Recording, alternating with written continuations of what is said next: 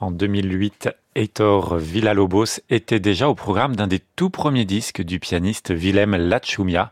Et le pianiste parle d'un vieux compagnon de route et le besoin de retrouver ce compositeur pour notre plus grand bonheur et pour un disque qui arrive, qui est absolument magnifique autour de ce compositeur. Alors on se disait avec Émilie, finalement, ce compositeur, il a eu du côté du piano assez peu d'ambassadeurs. Mm. Il y a eu Arthur Rubinstein. Euh, vous me, bien connu. Voilà, vous me parliez de la rencontre entre Arthur ah, et, et Heitor Villalobos. Il y aura un peu plus tard euh, Nelson Frère aussi, qui mm. en jouera beaucoup. Et puis aujourd'hui, Willem Lachumia. Ce qui m'a toujours passionné chez ce musicien, c'est son attachement au patrimoine sonore de son pays. Et j'aime particulièrement sa façon si personnelle et imaginative de mettre en valeur la musique populaire dans ses œuvres pour piano où le folklore et modernité se combinent selon une perspective voisine de celle de Bartok. C'est ce que dit Willem Lachumia dans les notices de ce disque. Et il précise aussi que l'instrument de Villa-Lobos, c'était la guitare et qu'il y a une façon d'écrire pour le piano qui est proche de la guitare avec des accords plaqués ou arpégés. Et ça donne aussi une nouvelle manière finalement de s'approprier le clavier. Très beau disque avec des grandes pages d'Hector Villa-Lobos. Ici, c'était le coro numéro 5. On va écouter ici un extrait d'une suite. C'est Willem Lachumia. C'est notre disque du jour sur France Musique.